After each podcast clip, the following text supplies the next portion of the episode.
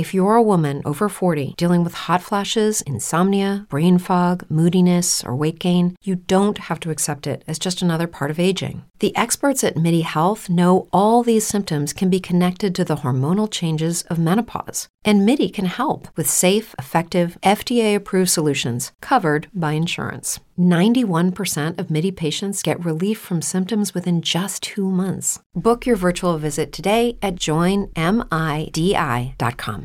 When everyone's on the same page, getting things done at work is easy. No matter what you do or what industry you're in, how you communicate is key. Everything you type is equally important to collaboration, and Grammarly can help. Think of it as your AI writing partner, empowering you to communicate effectively and efficiently so you can make a bigger impact in the workplace. 96% of Grammarly users say it helps them craft more impactful writing. And as the gold standard of responsible AI, Grammarly is your secure AI writing partner that allows your team to make their point and move faster. By understanding your writing and context, Grammarly provides relevant, personalized suggestions. And with tone suggestions, you can navigate even the most difficult work conversations. You can also save time from spending hours editing drafts to just seconds with one click. Sign up and download Grammarly for free at grammarly.com slash podcast. That's G-R-A-M-M-A-R-L-Y dot com slash podcast. Easier said, done.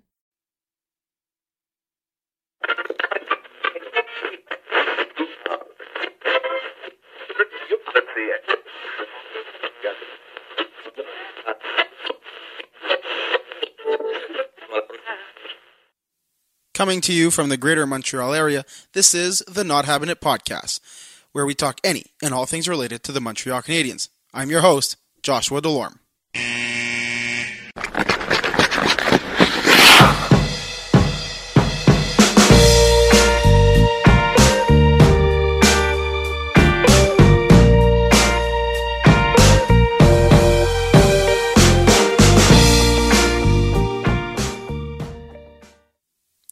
Welcome to the brand new Not Having It podcast.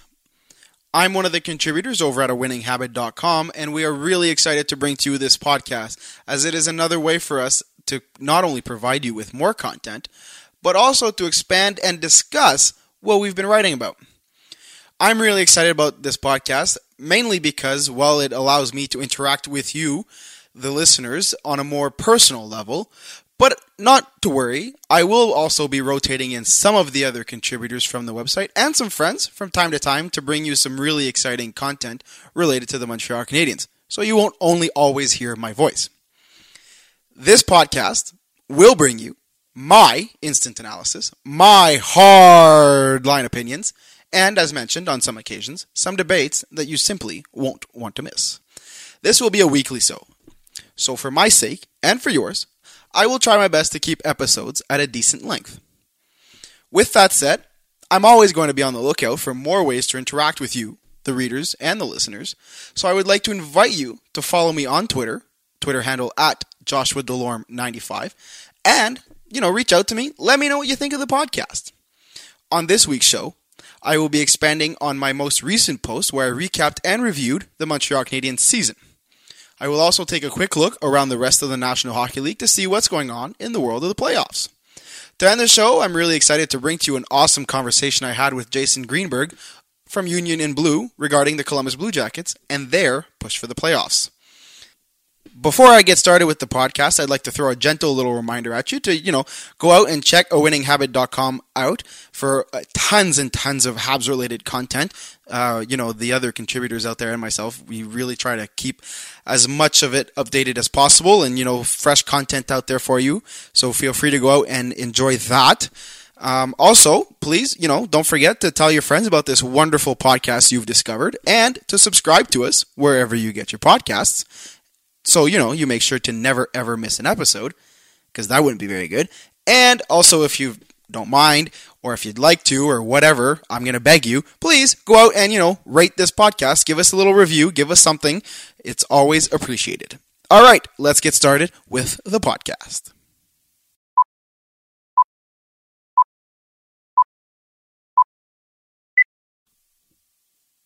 As I mentioned in my um, open to this podcast. One of the things I wanted to talk about today was the um, the season in general for the Canadiens. Uh, I don't know if any of you had the opportunity to read my um, my latest post on a winninghabit.com titled um, Josh's Take Montreal Canadiens Season in Review.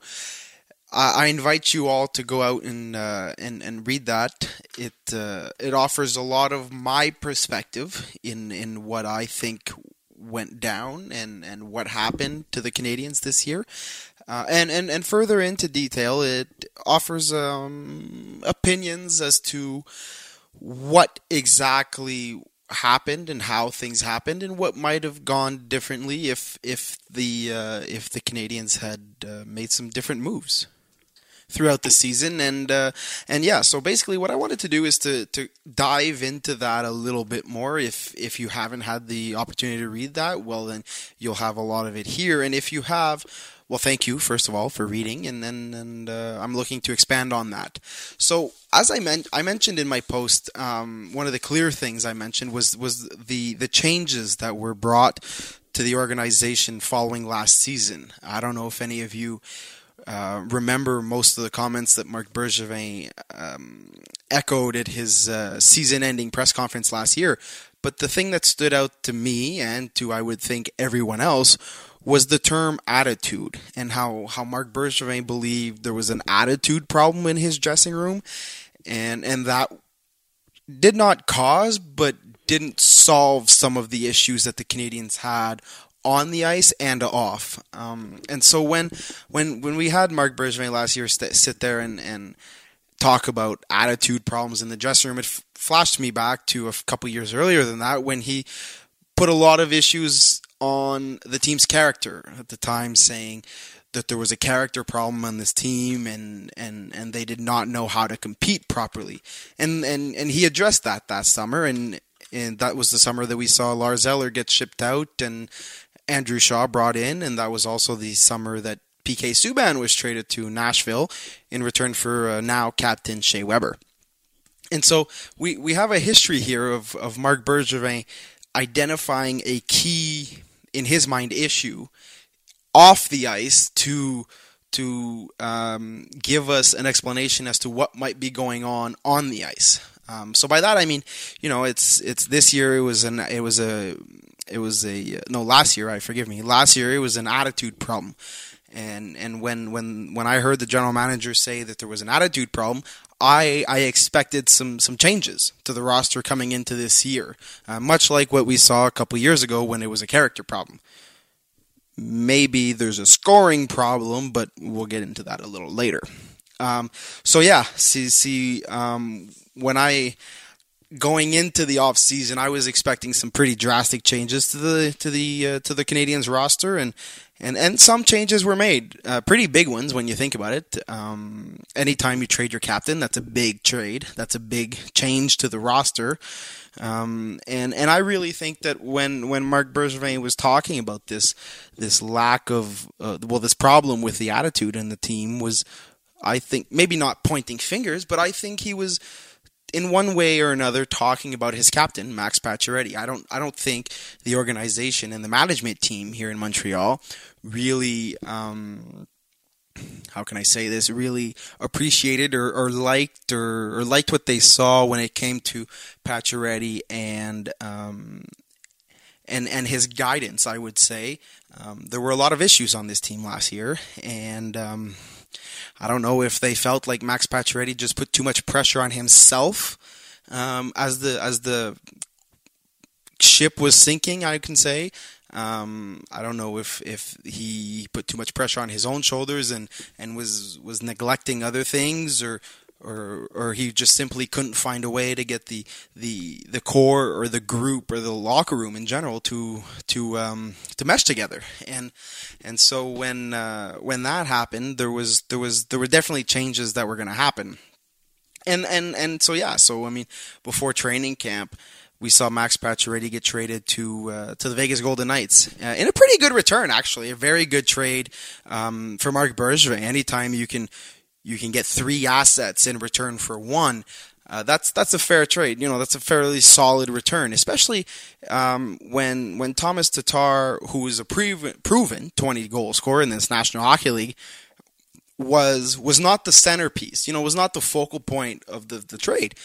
I mean, anybody can we can all assume that Nick Suzuki, a former first round draft pick of the Vegas Golden Knights, was the was the centerpiece of this trade, and that was the that was the young player that Marc Bergevin keyed in on. And and well, you know, a second round pick. Marc Bergevin loves his draft picks, and and and so when uh, when Tomas Tatar is the third piece to to a trade like that, he's a proven 20 goal scorer. So that definitely helped um, uh, replace or replenish some of the offense that the Canadiens were going to lose um, from the Max Patch from trading away Max Pacioretty, even though he had a down year last year um, when it came to goals.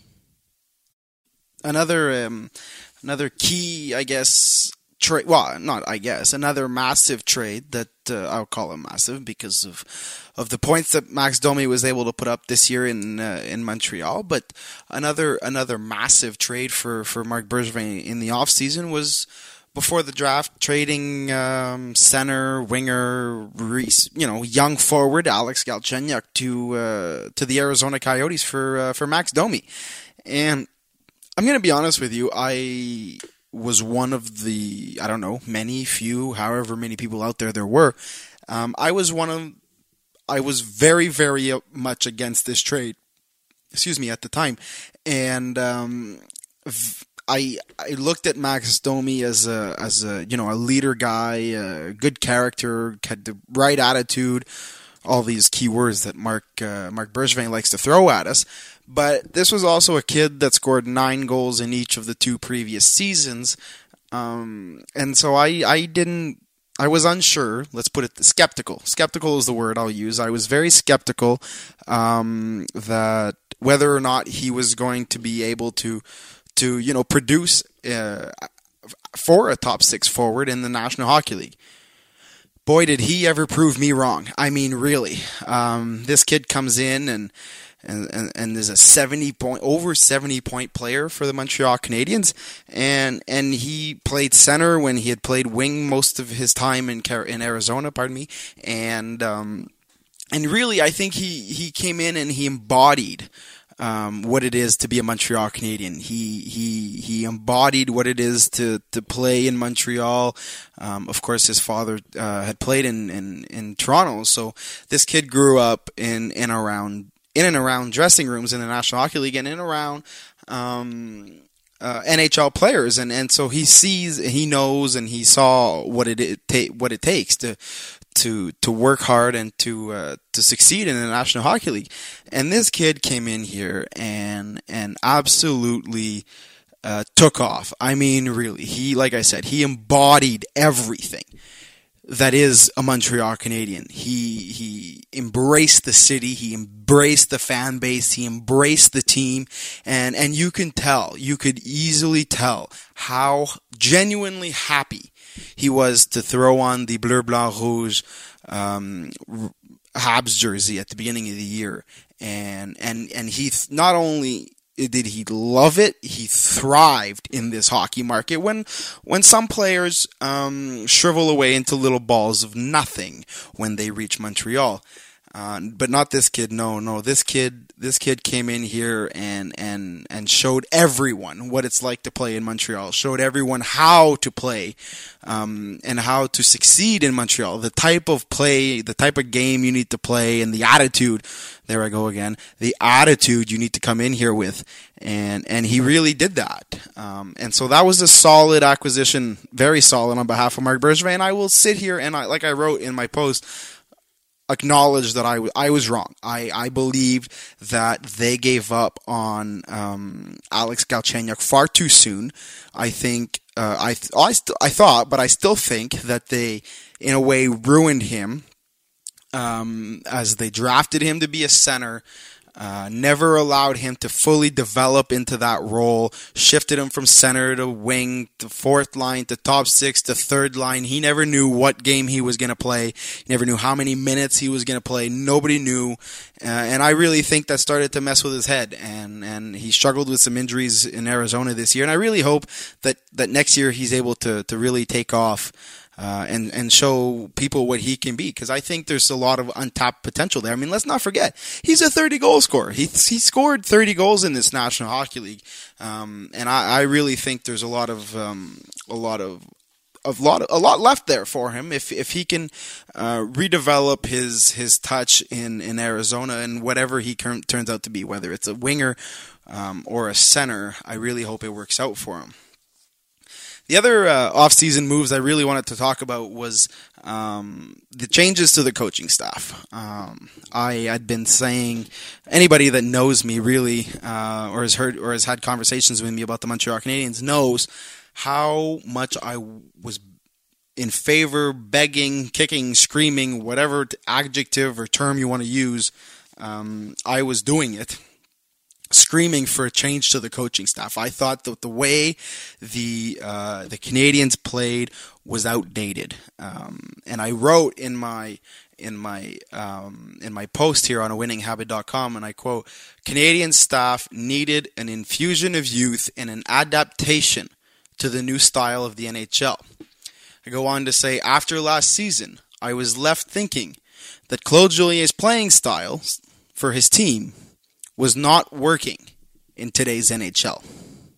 I stand by that. I, I really do. I think results were shown last year that that the style of play he had his team play was not conducive to what the NHL is is today. Uh, it was too slow. It was too passive. It was a very defense first mentality, which is okay, but it was a very passive mentality instead of high on the forecheck, um, attacking the opposition in their own zone, not instead of just you know sitting back and waiting for them to come come at you. Um, and I really thought the team struggled last year in part because of um, of the style of play that the coaching staff had, and and the addition of of Dominique Ducharme and Luke Richardson, in my mind, uh, made made unbelievable changes to the team and to the to the way that Claude Julien's team plays.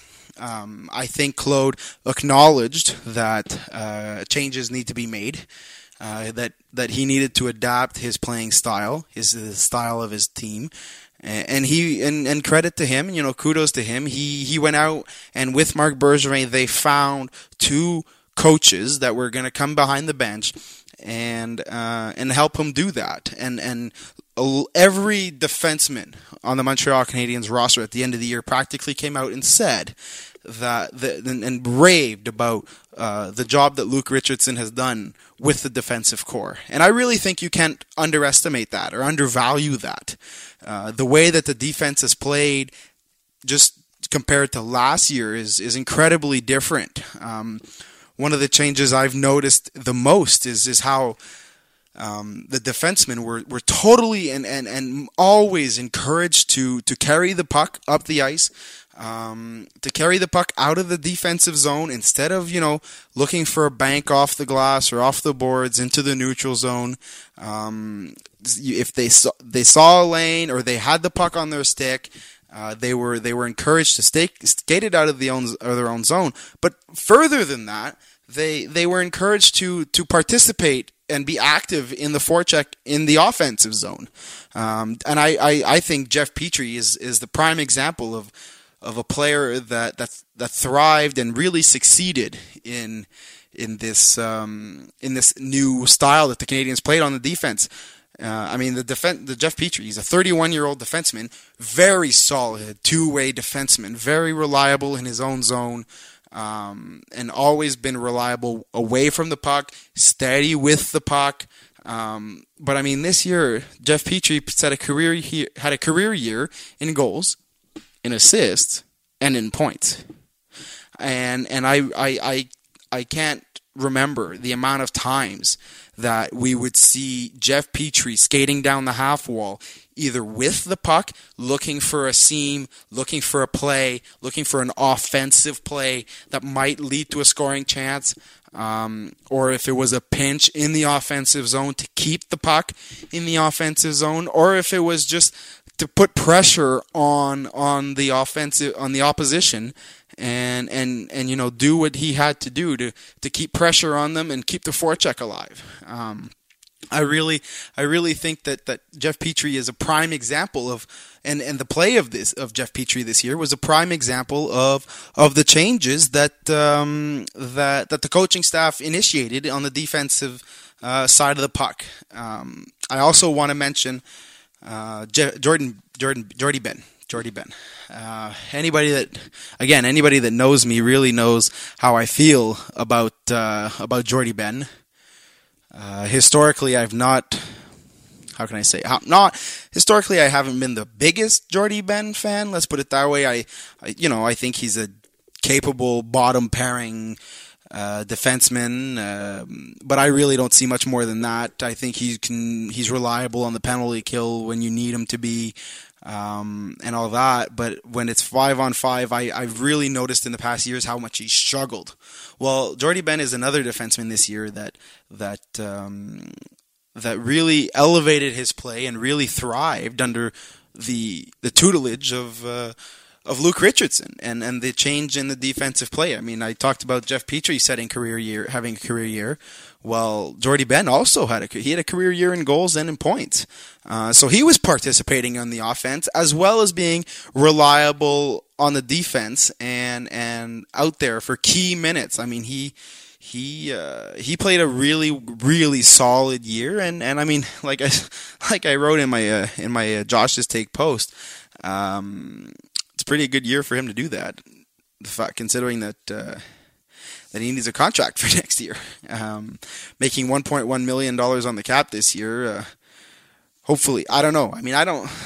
I'll be. I don't know how I feel about bringing Jordie Benn back, or or what role is is available for Jordie Benn on this team in the future. I'll. I'll that'll be for a conversation for a future episode. Um, but I wanted to highlight, uh, as I did in my in my post, I wanted to highlight the the play, the play of Jordie Benn this year, and and and what he was able to accomplish. Let me see here. Yes, all right. The other thing, the other thing I wanted to talk about for the Canadiens um, was was the team in general. Uh, I mean, a lot of people will sit here and tell you that this team, this season was a success. Um, the increase in points this year is fantastic. I mean, last year they finished at the bottom of the league with 71 points. This year they missed the playoffs by one point, finishing with 96 points. Any year that you have an increase of 25 points in the standings, that's a good year. That's a great year. That's that's something that the management team and the coaching staff and the players should be proud of. That and, and really, when you think about it, without too much turnover on the roster, I mean, yeah, there were two. I, I let's put it this way: two key changes: Pacioretty and Galchenyuk, and then Tatar coming in, and um, and and Domi and Domi coming in. Those are the two main real changes on the roster and and so I mean, yes, in one sense, this season was a success because it was better than it was last year. But this is where I disagree with it. Hint: This is one of those hard line opinion moments that I talked about. Um, this is where I disagree with it. This this season in in a way was not a success because this team sat in a playoff spot for the vast majority of this season.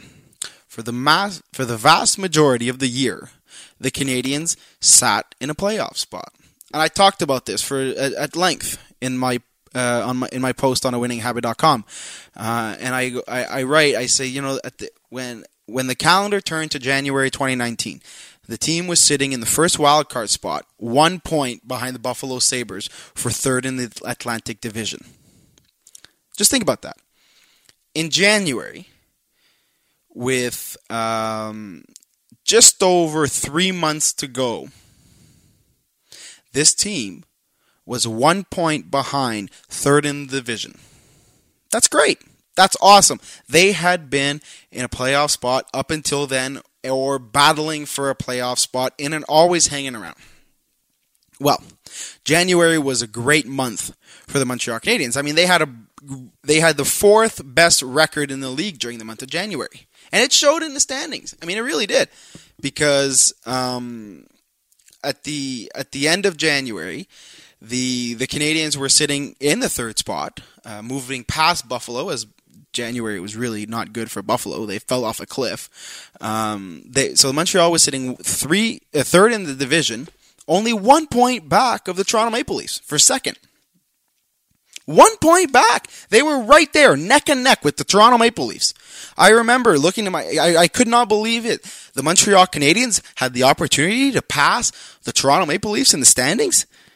It was feasible that the Toronto Maple Leafs were going to finish behind the Montreal Canadiens in the standings. Say it ain't so. Well, it wasn't so. Because as good as January was, February and March were not. Um, I mean, February the Canadiens went with a record of six five and two, while Toronto ran away with it at nine four and two. And if you think Toronto ran away with it, Boston had eleven wins, zero regulation losses, and two in overtime or a shootout. 11-0 and 2 Boston goes. Toronto goes 9-4 and 2 and Montreal treading water at 6-5 and 2. That was that was the moment. That was the separation of boys and men. That was the separation from children to adults. Big boy hockey was played in the month of February. And and the Canadiens were left behind in in a third tier battling for a wild card spot when when really they were right there with Toronto and Boston um, to finish two or third in the division. So this leads us to the trade deadline.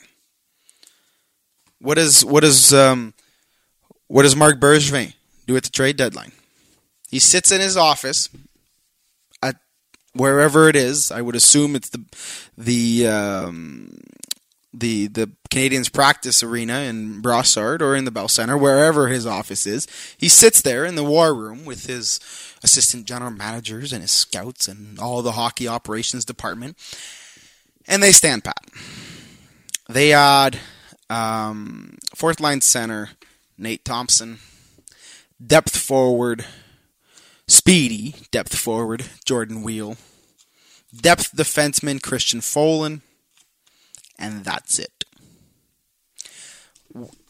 I said at the time of the trade deadline that the Montreal Canadiens were going to regret their their their choice in tactics at the trade deadline.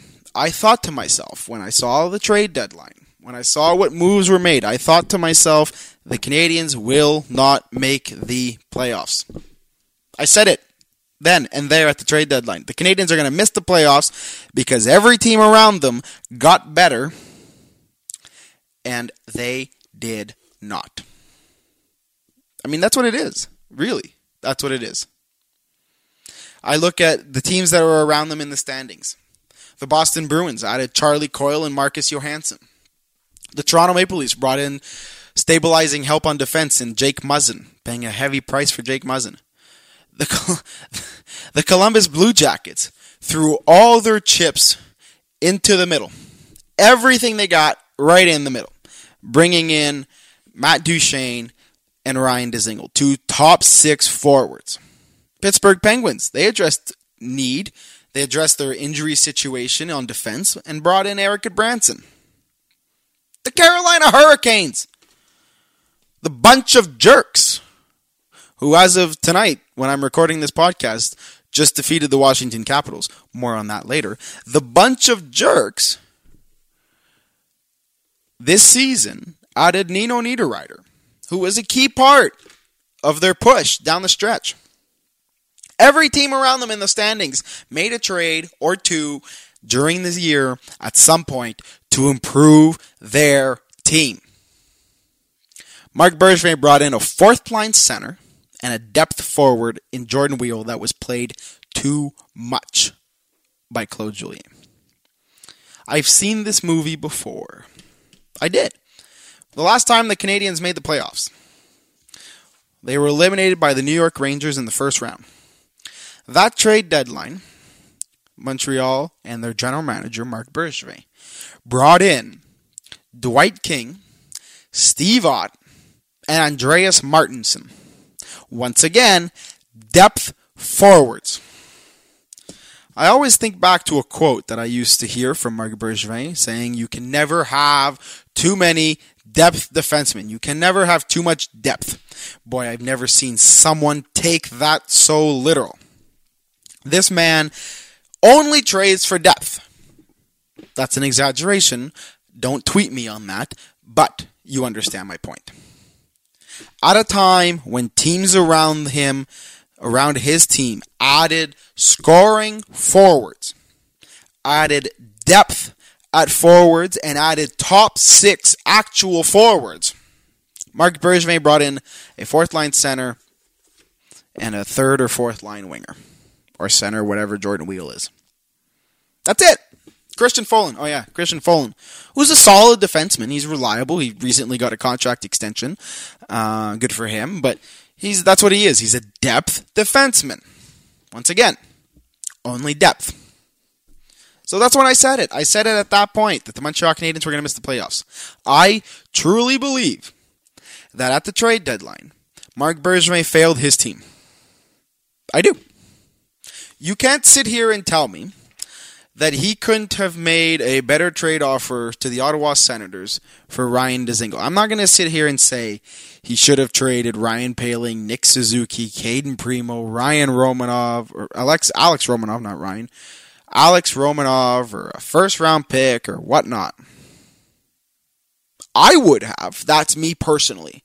I would have because at some point you need to infuse your roster with actual top six forwards, actual scoring forwards, people that can actually put the puck in the net. Because you need more than one or two of them. You do. And the Canadiens struggle to score goals. They have for years. And, and it has been a systematical failure on the part of the general manager to address that need. He tried years ago, bringing in Thomas Vanek at the trade deadline. Thomas Vanek finished the year playing on the fourth line. Thank you, Michel Therrien. He cannot address a scoring need. He brought in Jonathan Drouin, sacrificed left-handed shot young defenseman Mikhail Sergachev. Jonathan Drouin is okay. He's playing okay. He's not playing as we expected. And sure, he had a good year offensively. But any time you're a, a, forward that is relied on for offense and you disappear for 20 games, 20 games without a point, you're going to get called out by Josh. I will call you out for that. That was a failure. Every time Marc Bergevin brings in help at forward for a top six role, he subtracts one. Tomas Tatar comes in this year, costs Max Pacioretty. Max Domi comes in this year, costs um, Alex Galchenyuk. The the year that uh, Jonathan Drouin came in, we lost Alex Radulov.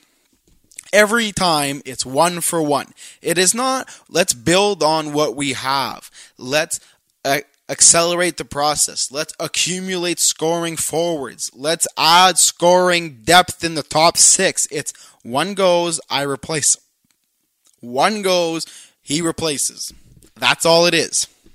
It has been a systematical failure on the part of the general manager and his hockey operations staff to address this scoring problem.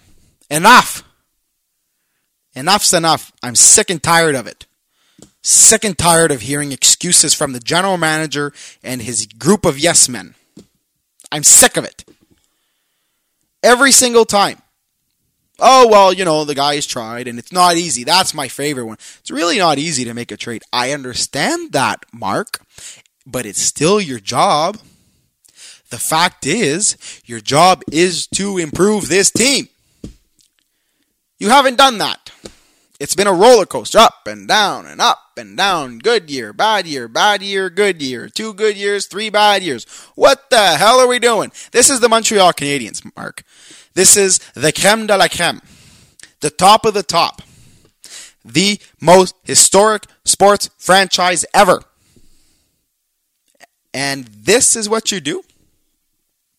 You need to do something. I believe Marc Bergevin should have been fired years ago, but he's still here. God knows why. Maybe he's good at his job. I don't think that he's that good. Whatever. Again, I've said it before and I'll say it again. Marc Bergevin failed his team at the trade deadline by not adding scoring help. He did not reward his group for all their hard work in battling all year long to get them to that point.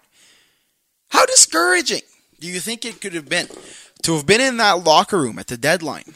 See every team around you get better. Every team you're battling in the playoff eh, for a playoff spot, that team gets better. That team gets better. This one gets better. We added Nate Thompson and Jordan Weal. Nothing against Nate Thompson and Jordan Weal. That was not the biggest need. How discouraging do you think it would have been? I think it's extremely discouraging. Here I am going answering my own questions.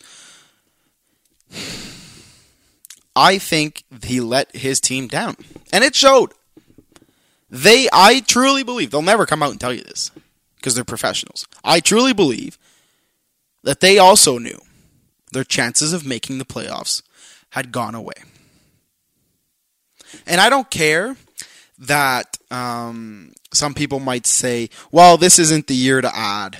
Um, you don't want to sacrifice the future. I understand that. Like I said, I'm not saying he should have traded Romanov or Primeau or Poehling or Suzuki or Brook or the first round pick this year. Although maybe, but whatever. All I'm saying is that something is better than nothing. Again, you cannot tell me that the Canadiens could not have matched, or, well, he needed more than match, but could not have done a slightly better offer to the New Jersey Devils to bring in Marcus Johansson. That's a scoring forward. Depth, yes, he's third, probably a third line forward, but he has a history of being able to put the puck in the net. You can't tell me he couldn't have made a better offer to the Ottawa Senators for Ryan Dzingel. I would have paid two second round picks in a heartbeat for Ryan Dzingel. And this is a team, Ottawa is, that is starving for picks. They're in a self proclaimed rebuild. They need draft picks. Marc Bergevin has the, the assets. He had the, the trade capital and draft picks to make that trade. I don't know would Ottawa have done? Two second round picks and and another draft pick? I know I would have. Because Ryan Dzingel is a fast, incredibly fast hockey player that can come in and immediately slots into your top six and, and, and is a scoring forward. He scores goals. And he has an opportunity. He's a UFA at the end of the year, an opportunity to resign. Maybe. But if not, you still addressed a need and you rewarded your players for their hard work. That's a failure, Marc. I'll just go on and add it to the long list that I've been accumulating here. All right. I'm going to end on my Montreal Canadiens conversation with you talking about the special teams. The abysmal power play. God awful trash, horrendous, embarrassing, insulting, horrendous, god awful. I know I've said that already, but I prove a point. Ranked 30th, 30th in the National Hockey League at 12.7%. 12.7%. You know how bad that is? That's incredibly bad. That's a, that's that's that's disgustingly bad just to showcase last year, finished 13th in the play in the in the in, on the power play with a percentage uh, efficiency rate of 21.2 percent. 21.2 to 12.7. I don't know, Marc. Could a scoring forward have helped there? Fix the power play just a little bit. Just a little bit. Couple more goals this year on the power play, you're probably in the playoffs. Not probably. Chances are you are. That's how close it is. And again, the failure to address the power play You failed, Marc. He failed this team by not addressing, bringing in some help to try to improve this power play mid-season to try to get them over the hump, get them into the playoffs. The penalty kill, on the other hand, was fantastic compared to what it was last year. Ironically enough, last year's penalty kill, I mean, penalty kill last year finished 30th in the league. 74.1% efficiency rate. This year, 18th at 80.1%. You might say 18th. That's still at the bottom half of the league. It's not all that great. I don't, uh, the penalty kill doesn't bother me because as of January 1st, the Canadiens' penalty kill was fifth in the NHL with an efficiency rate of 85.8%. So clearly they were doing something right. Clearly. Carey Price was playing well. The return of Shea Weber helped, but the penalty kill was not a problem. The power play was. Sometimes it made me wish that this was like the NFL and you could um, decline a penalty. Just say, no, no, no, it's okay. We'll keep playing five on five. Ironically enough, that makes me think. I heard a story a couple, maybe a year or two ago, of a former National Hockey League coach whose team was so bad on the power play. So bad. And they would lose momentum. Because that's the other freaking thing. So often, the power play was so bad, they would lose momentum and then they were flat. Flat. And nothing to show for it. I'm getting off topic. Anyway, back to this, little side note. This coach, every time his team had a power play, he instructed his guys right off the face off, take a penalty. Let's play four on four. He had more faith in his team of playing better four on four than he did five on five. Maybe I would have tried that this year in Montreal. I don't know. But the power play definitely needs to be addressed this offseason. I don't know how you do it. I don't. I would start by bringing in a top six forward that can score goals. Do it, Marc. Do it. He needs to do something. Because more of this is not okay. It's not. And and and I said it already and I'll say it again. A couple more goals on the power play this year. You probably win a couple more games. That puts you in the playoffs. It's that simple. You score a couple more goals on the power play, you make the playoffs. So do your job, Marc. Do your job this summer and address the power play.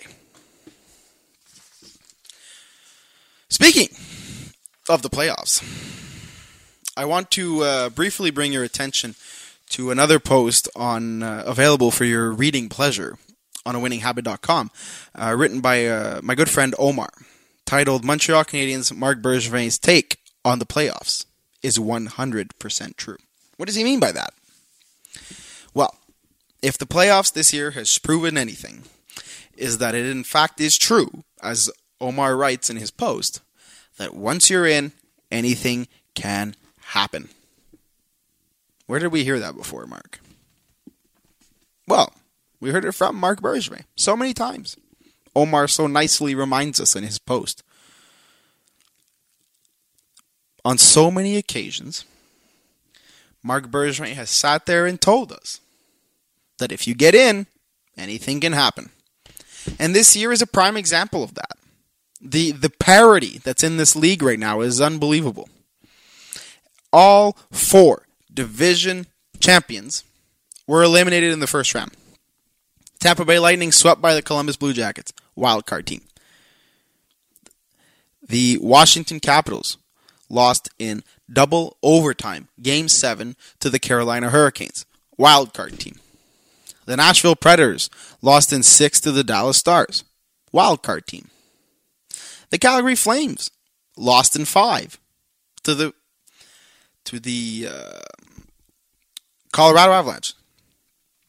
Colorado Avalanche. Colorado Avalanche. Wild card team. Sorry, I kind of stumbled on that one. My point is, all four wild card teams won their series. If that's not parity, I don't know what is. If that doesn't tell you that if you in fact do get in, realistic, realistically, anything can happen. I don't know what will.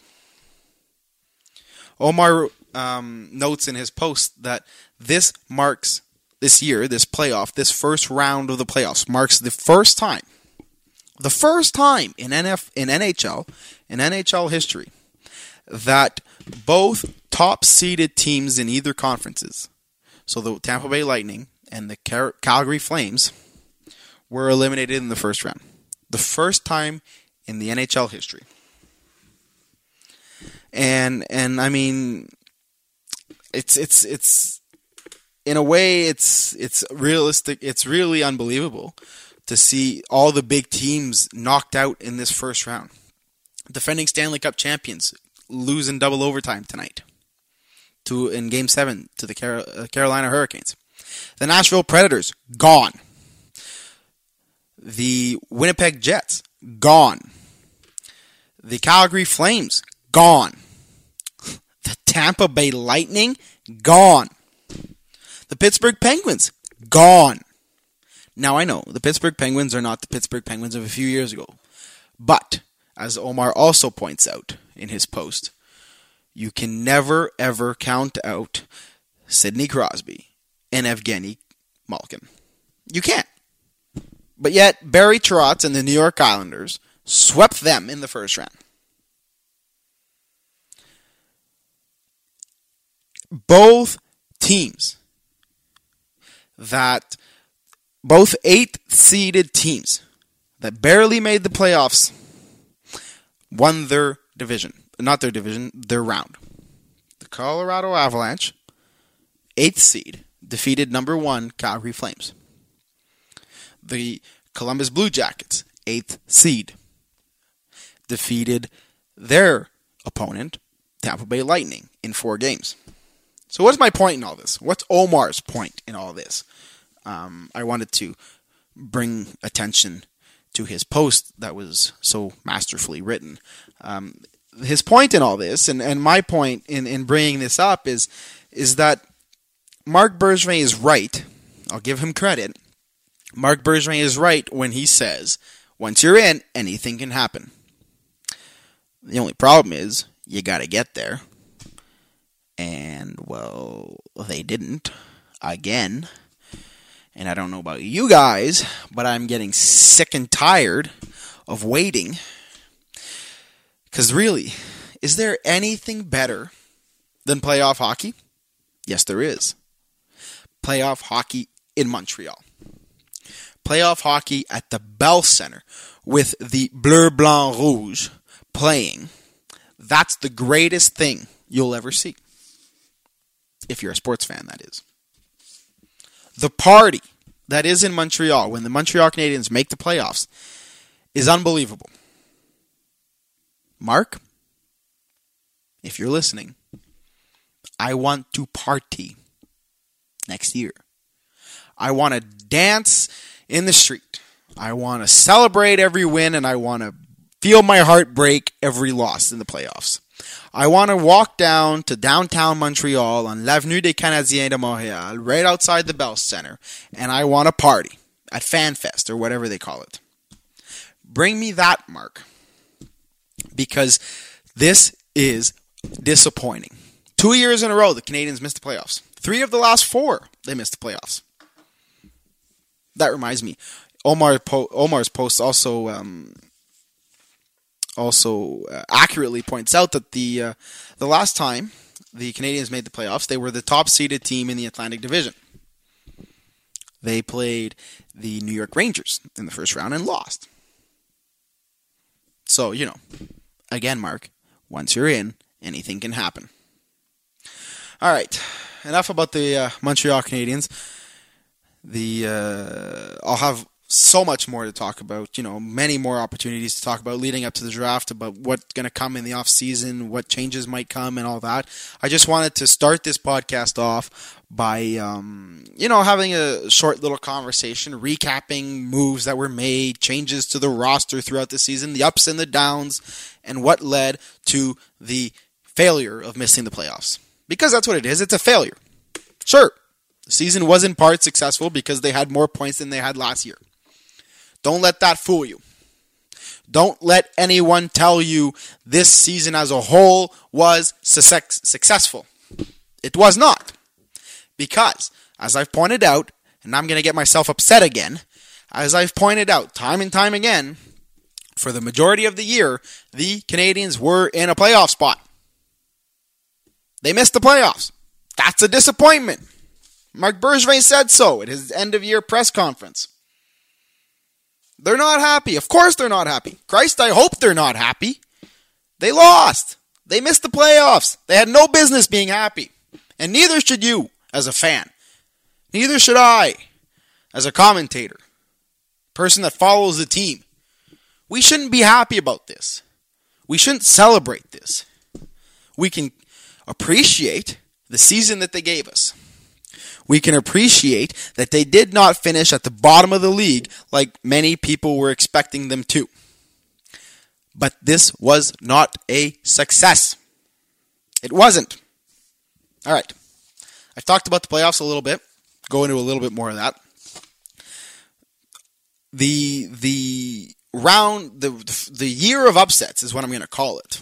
Really is what it is. The year of upsets. I've already talked about Tampa Bay losing out in four. I mean, talk about bracket busting.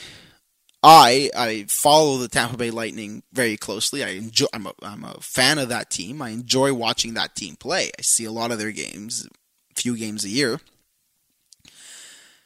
I, like a lot of other people, were expecting this team to probably cruise to a Stanley Cup final, and I was fully expecting them to win the cup this year. I don't know what happened in Columbus. I don't know what they put in the water in Columbus at the in that arena. But the Columbus Blue Jackets were the better team in the first round. John Tortorella was the better coach. John Tortorella out coached Jon Cooper. He did. He did a masterful job of it too. And I wish them nothing but success. Wish them all the best. Mainly because they're going up against the Boston Bruins in the second round, and I hate the Bruins. I hate the Bruins. How can you not? Speaking of the Bruins, once again, two years in a row, Boston and Toronto, round one, Stanley Cup playoffs. Once again, game seven, TD Garden. Once again, Toronto goes home without a W. What's different? Well, for a year now, anybody that's turned on TSN or Sportsnet has had the Toronto Maple Leafs shoved down their throat. This was the year John Tavares was going to bring this team to new heights. The addition of John Tavares was going to be the difference. The Toronto Maple Leafs were going to compete for the Stanley Cup. No, they are not. TSN, Sportsnet, whoever cheers for the Toronto Maple Leafs, sure. You have Auston Matthews, John Tavares, Mitch Marner, William Nylander, Morgan Rielly, Nazem Kadri, Andreas Johnsson. Yes, there's a lot of Kasperi Kapanen. There's a lot of good players. What have you guys noticed? Most of those players are forwards. In fact, I only named one defenseman. So, as much as I hate the blue team, and trust me, I do, I really, really enjoyed this. I really enjoyed watching them lose once again in a game seven to Boston in a year that the Toronto Maple Leafs were going to push for the cup. This was their year. And now they've left themselves in salary cap hell. I do not envy the job that Kyle Dubas is going to have this year, this coming off season, to address this. Because new contract for Auston Matthews kicks in. William Nylander still fresh off a new contract. Mitch Marner needs a new contract. John Tavares just signed an $11 million a year contract. They're still paying Grandpa Marleau almost $7 million a year. They are in salary cap hell. And I love it. I love it. All right, I want to talk about the bunch of jerks, the Carolina Hurricanes. I think I found my new bandwagon team for the playoffs. They played fantastic in this series. I don't think anybody was expecting the Carolina Hurricanes to beat the Washington Capitals. I personally thought this was going to be a five game series at the most. I thought maybe, maybe Carolina was going to be able to win one game at home. I thought Washington was going to steamroll them. Just like I thought Tampa Bay was going to steamroll the entire league. Again, boy, was I wrong. Because if this playoff has proven anything, is that any prediction you make is probably going to be wrong. And it's great. That's what playoff hockey is all about. hard work, effort, team, team effort, patience, and scoring goals. Hint, hint, Marc, scoring goals. all right. I don't. Uh, I don't want to delve on that much more. I will mention, like I, I mentioned it already. You know how all the big dogs are gone: Nashville, Washington, Winnipeg, Tampa Bay, Calgary, all gone. That's that's so surprising because especially especially I look at Winnipeg. I don't know what happened in Winnipeg because that team looks like a team built for the playoffs. They're big, they're fast, they can score, they're mean, they can play rough, they can play sandpaper type, they can run up and down the this the the ice, they can play any style you want. I don't know what happened there. But there's a lot of reflection, I would think, coming in Winnipeg in Toronto, in Nashville. Nashville, look at the trades they've made in the last year. Last year, bringing in Kyle Turris. This year at the deadline, Brian Boyle, Wayne Simmonds, Mikael Granlund. Those are some massive additions. And they're out in six. Pekka Rinne does not look like himself. Pekka Rinne has really struggled in the playoffs this year and last year. I don't know what's going on there. Calgary. Mike Smith, he had an okay year. He had an okay playoff. You need better than okay in the playoffs. Johnny Gaudreau was manhandled. He looked like a man child out there. Sean Monahan disappeared. Elias Lindholm disappeared. Calgary Flames did not show up to compete. The Colorado Colorado Avalanche. Boy, I'm really struggling with that one. The Colorado Avalanche did. They outplayed them every game. Semyon Varlamov. No, it's not Semyon Varlamov. Philipp Grubauer outplayed Mike Smith. Philipp Grubauer played a hell of a first round. A hell of a first round. Talk about a goaltender. Look at Robin Lehner and what he's doing on the island. What is he sporting at 1.5 goals against in the first round? That's unheard of. Talk about a team that, that really bought in. Barry Trotz and his coaching staff have gone in there and performed a minor miracle. I mean, if if you had told me that this team was going to lose John Tavares for nothing, for nothing, and they were going to be better the next year, and they were going to make the playoffs and win, not only win around, sweep, I would have called you insane. But that just goes to show you what coaching can do. Barry Trotz has instilled a philosophy on the island of hard work, solid defensive zone coverage, and just doing your job. Reminds me of Bill Belichick and the New England Patriots. Know what to do, do it right, and we'll be okay. They got them there. Good for them. It's awesome to see. All right, so on to round two. Very excited. That begins um, as I'm recording on Wednesday night, that begins tomorrow. Um, the first round is always the most exciting round of the playoffs because there's so many. There's you know it's 16 teams and it's battles and it's this and it's playoff hockey. It's overtimes and but uh, there's a lot of interesting storylines to look forward to in round two. Uh, notably, all the the teams that have gone on to round two that we maybe weren't expecting. You know, like Colorado, Carolina, um, St. Louis in a way, uh, St. Dallas. My God, Dallas. Ben Bishop and that team have played really well. Kudos to them. So I'll be keeping an eye on that. I'm very excited to see what the second round of the playoffs is going to look like. It's very exciting. All right, I've gone on long enough. I told you I was going to try to keep this short.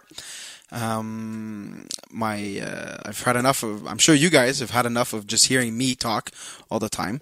Um, so yeah, so I, I promised you guys uh, a conversation with uh, with Jason Greenberg.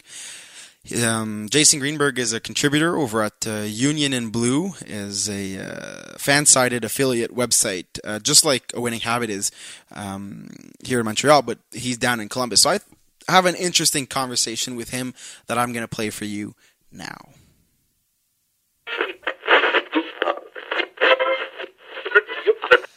All right, joining me right now on the podcast is uh, Jason Greenberg from Union and Blue, who uh, you know fan-sided website that uh, covers the Columbus Blue Jackets. Jason, thanks you very much for uh, for joining me. Yes, thank you for having me. Uh, it's uh, it's uh, different, you know, having a Columbus guy writing, uh, you know, writes about the Blue Jackets on here. But I figured it'd be an interesting conversation to kind of look at the the two sides of it, where Montreal and Columbus were in in such a dead heat playoff race till like came down to the final weekend.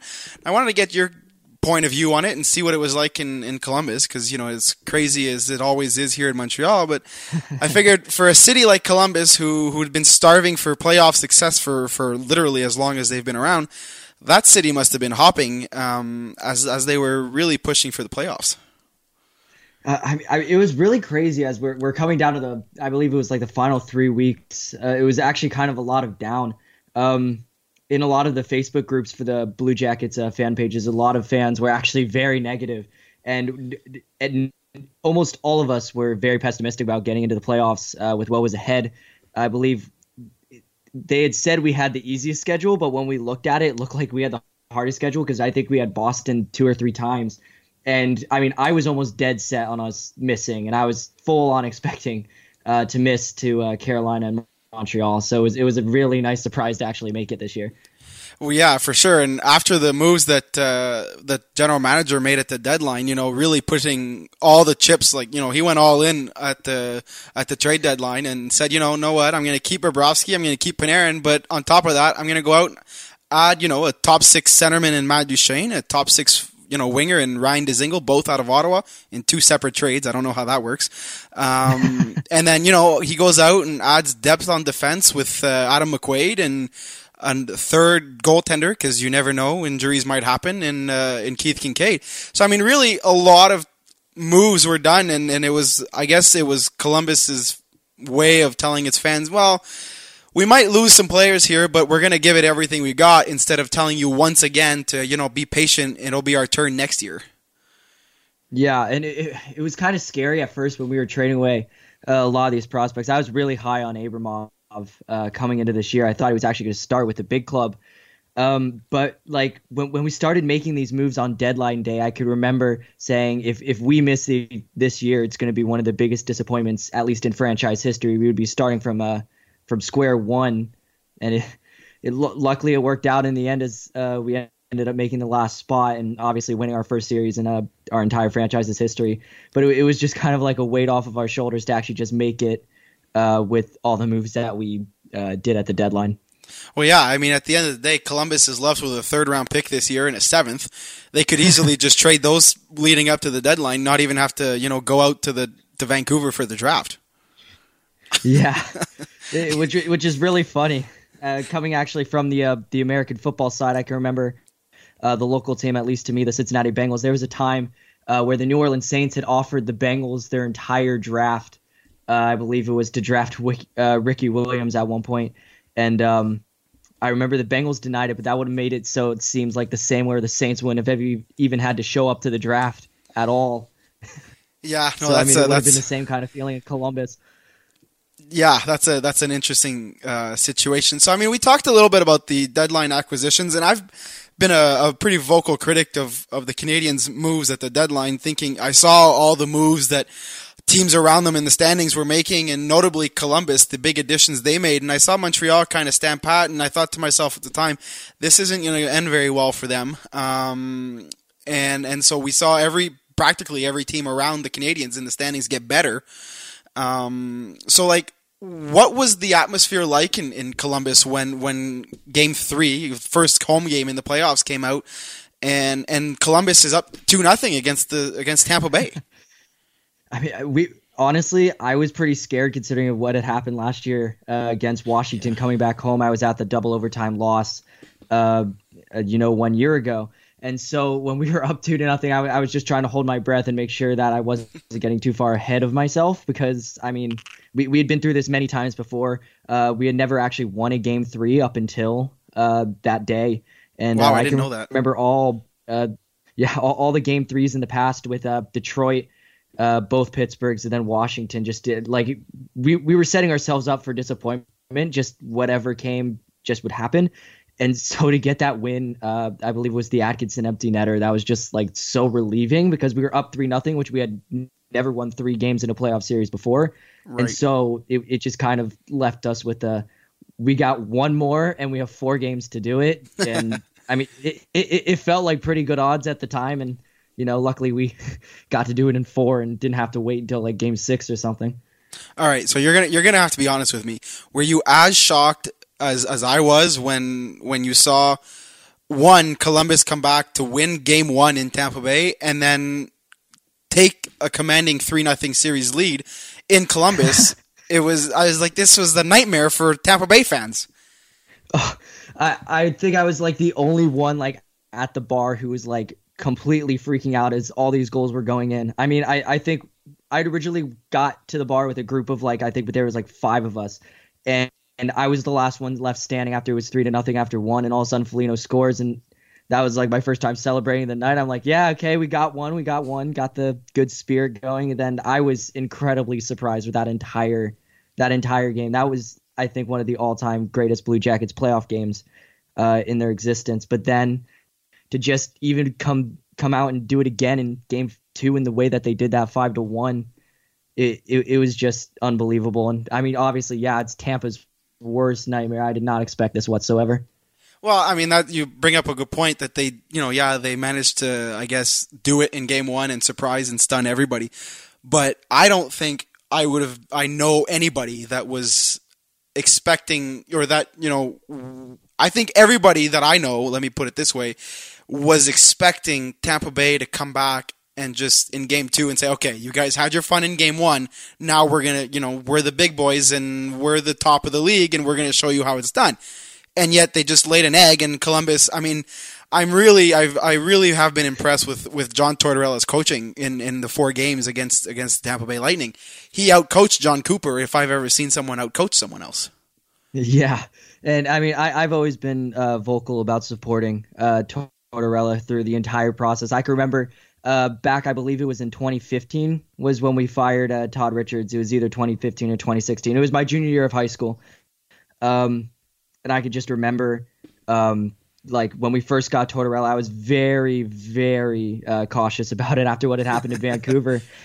And, and so all of a sudden, a few years later, we, we made the playoffs a few years in a row. And obviously, last year, uh, people were criticizing him after the series defeat in Washington. Uh, but he's he's answered every bell and he's been everything we've ever wanted in a coach here in Columbus with a lot of really lackluster coaches in recent years. Uh, but funny enough, a lot of our former coaches have gone on to coach other places. Um, Todd Richards was actually an assistant coach on Tampa this year. Right. Uh, Scott Arniel had went on to coach the, uh, uh, be an assistant coach for the Rangers for so long when they were in the Cup final. Uh, then even now Gerard Gallant uh, over in Vegas, and like when we when we would see all these guys leave leave us and then instantly go have success uh, success elsewhere. It, it was just kind of like when are we going to get that one coach who has success here? It then goes on elsewhere. But I mean, luckily, I've, I I'm hoping at least this is Tortorella's last stop, and yeah, he stays for a while. I totally get that. I mean, I've I've been a John Tortorella fan since since really his days in in uh, on television here up in Canada, it was like I've always I've always loved his his no hold back attitude, and I'm just gonna say it the way I the way it is in my mind, and if I don't like what it is, I'm gonna call it out. Um, where a lot of people that you know ticks off a lot of people, but I, I really think he's he's an old school guy in in in a lot of ways that has a, allowed himself to develop into what he is today, where he he really gets the most out of his players. I mean, at the end of the day, that's what it is. He's a smart tactical guy behind the bench that knows how to, you know, he's won a Stanley Cup. He's been far in the playoffs. He knows how to coach in the playoffs, but he also can get the most out of all the players from top line center to depth defenseman. Exactly. And that, and that was one thing coming into this year uh, when we started to have a lot of the new guys before the trade deadline and we had uh, players like Anthony Duclair, uh, people were wondering how are they going to get him going. And I mean, Duclair played unbelievable for us uh, before the deadline. And obviously, and unfortunately, we had to see him go uh, in the trade because he was just starting to pick up. And then obviously, uh, Matt Duchene coming here and just fitting right in. And that's something that a lot of people were very skeptical about. Um, well, consider we yeah, for, for Duchene. considering considering the the the history of Matt Duchene after being traded um, I I remember I was when I saw these when I when I saw all these trades happen. I said, okay, yeah, good for Columbus. They're making a push for the playoffs. But I thought to myself, boy, Matt Duchene has a history of. I remember when he was traded to Ottawa, he went like I I think it was almost thirty games without like actually fitting in, and it was, he looked like he was struggling out there. And I thought to myself, I said, boy, I Columbus can't afford another a 30 game like they don't have 30 games enough for this. Like he needs to figure it out and figure it out quick. And and like you said earlier, it's it didn't look very good for Columbus there after the deadline for a while. And I mean, that was it, a team for about two weeks. It was for two weeks. It was petrifying. oh, for, I can I can totally understand that. I mean, I that was when you saw all these trades happen, you're like, okay, this is a team that's going to say no. I'm going to go out and compete with the Islanders and the Capitals to finish first in the division. But yet it was the, going the other way around. I mean, I I remember when I mean I you know as a, for in Montreal we were closely following their schedule, and I'm like I'm assuming you guys were doing for for the Canadiens, but when when Columbus went out on a Western Canadian road trip and they lost to Edmonton. And they lost to Calgary. I thought to myself, I said, "Oh boy, if they lose to Vancouver, this is it." and and I think they figured that out too pretty quick because they went out and put a thumping on Vancouver. I think they won that game five nothing, and then that led to I think it was five in a row and three shutouts. Yeah, I believe it was seven out of eight in the last um, in the last week. There, I can't remember. I, I, I think the one loss was like Edmonton, um, or it couldn't have been Edmonton, but I, I just remember it was seven out of the last eight that we won down the stretch, and we, we were just wondering it was Boston that we lost to. Um, we were just wondering, like, are we going to miss by a single point? Uh, I, I, I can remember back in, I believe it was 2013, uh, the year before we played Pittsburgh for the first time. Uh, the Jackets had literally missed the playoffs by one point uh, due to Colorado uh, not being able to uh, take down Minnesota on the last game of the year. And I was thinking in my head, going down to Montreal. I believe it was we had one game in hand. Um, but Montreal was a point ahead of us, and I was I was just 100 percent 100 percent expecting us to lose uh, by one point. well, trust me, it's not a, it's a feeling that I know all too well right now, and it's it's one that is not all that great. And I mean, I I said to myself when I looked at the schedule after the deadline, I I, I circled in big red marker about 13 times the Canadiens in Columbus game um, and I said that is where the playoffs are going to be determined, right? I mean, this is yeah. whoever, in my mind, it was that simple. Whoever wins that game is going to go on to win the playoffs, to make the playoffs, because it's going to be so close that that's ba- that's that's the win. And that to me, that was a, a playoff game. You win, you're in, and you lose, you're out. And and Columbus really came out that night, and I remember while I was watching that game, and Columbus came out and basically slapped Montreal around, taught them how to play hockey. Yeah, Exactly. And I mean, coming down, like I said, when they won seven out of the last eight, uh, after I think we lost to Boston, uh, it must have been just before that. And so we go into Montreal. We had to win that game. Then that that New York Rangers game to clinch it, as we are we were scoreboard watching uh, uh, Montreal, uh, and when we saw that there was an opportunity for us to clinch in uh, the shootout, that that was a huge moment for us, especially well, to validate all the moves that we had to do. Well, I can understand that. I mean, but then again, I when I saw the final weekend, it was Montreal was basically hoping for a miracle, where the Rangers and the and the Senators had to beat Columbus on a back to back, and that wasn't going to be very easy. Um, I would have, I honestly, if if Columbus had missed the playoffs because they wouldn't have been able to win those two games, that would have been some serious soul searching, I would think, down there. But I mean, at the end of the day, they did, and Montreal was out. And like I said, like I told you earlier, I really think when Montreal decided to not make some significant additions to the roster at the deadline, when you saw teams in the battle, you know, like Carolina went out and added a guy like Nino Niederreiter, who was good for them down the stretch, scored some goals, and, and Columbus went out and made those big trades where Montreal just sat sat back and did nothing. And at the end of the day, I think it really cost them because, well, Columbus went on to win playoff, play playoff hockey, win the first round, and now they're going to go play Boston tomorrow night. What does that feel yeah. like? Uh, it, it's very exciting. It's kind of uh, unch- uncharted territory for us uh, because I mean, obviously we've never played Boston in the playoffs, but we've also never been this far before. Uh, so I mean, obviously it, it, takes a little bit of just getting used to uh, seeing our logo up there uh, past the first round of the bracket. Uh, but I mean, it, it, feels really good to be bracket busters, and I mean, the, the, city is absolutely madhouse. I mean, I don't know if you saw, but they literally held a Monday afternoon practice at like 10 in the morning, and they had over 5,000 people like shoved through the doors. Yeah, the first, no, like, yeah, I saw that. Columbus so, I mean, is Columbus. I guess Columbus is ready to party. Oh yeah, it, it, it's turned into such a hockey town. Uh, I mean, it, has been on the cusp for a few years now, uh, just waiting to burst. And I mean, obviously, we were just waiting for some kind of playoff success. Uh, and I mean, obviously, last year did not help uh, blowing it so quickly. Uh, but but this town is in just a huge frenzy right now. Uh, just excited for hockey. Oh, I can understand that. All right, Jason. thank you very much for for joining me. I'll let you uh, get ready for uh, for tomorrow night's uh, action-packed game in Boston, and I'll uh, wish you guys all the best of luck in Columbus, and uh, hopefully this uh, this I'm gonna call it magical because they. I mean, just the fact that they swept Tampa Bay, I'll call it magical. You know, all the all the luck that that this playoff run keeps going for them, and maybe they can do some more damage here. Yes, thank you so much, and I hope to see you guys next year. Yeah, well, maybe uh, maybe next year you guys. Hopefully, we'll be in on the playoffs as well next year, so uh, that'll be a little bit more exciting for us up here in Montreal. But uh, yeah, so good luck on the rest of the playoffs. Thanks again for doing this with me, and uh, have a enjoy the playoffs. Yes, thank you so much. All right, so that was uh, that was my conversation with with Jason Greenberg, uh, who's a contributor over at UnionandBlue.com um, website under the Fansided um, handle just like a winning habit is here in Montreal.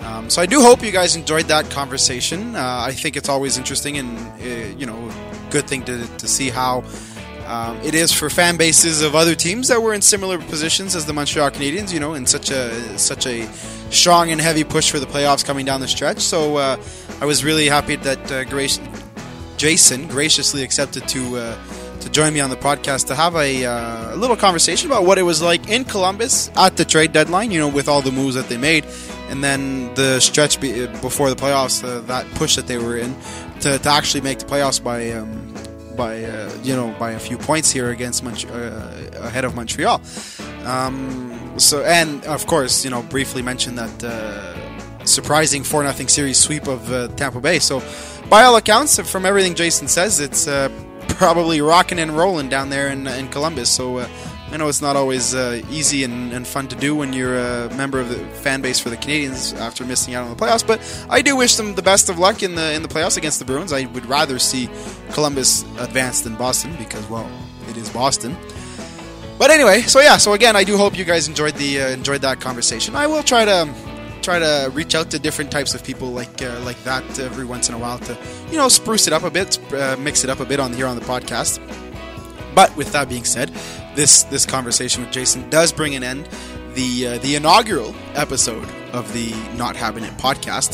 Uh, so I would like to thank you again for for finding us, for tuning in, for listening. I do hope you guys enjoyed it.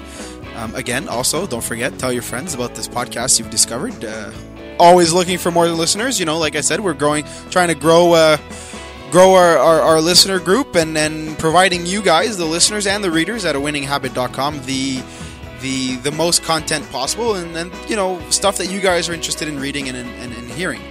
Um, so with that, you know, don't forget to subscribe to us uh, so you make sure to never um, miss an episode because, like I said, this is going to be a weekly show, so there will be another one next week. So you don't even have to bother about you know looking. Is it out yet? Just uh, subscribe to us, and uh, and it'll automatically be there for you when it comes out. Um, so yeah.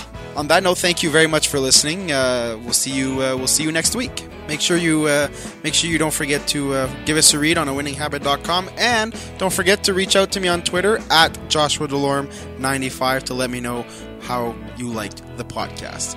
Again, thank you very much for listening.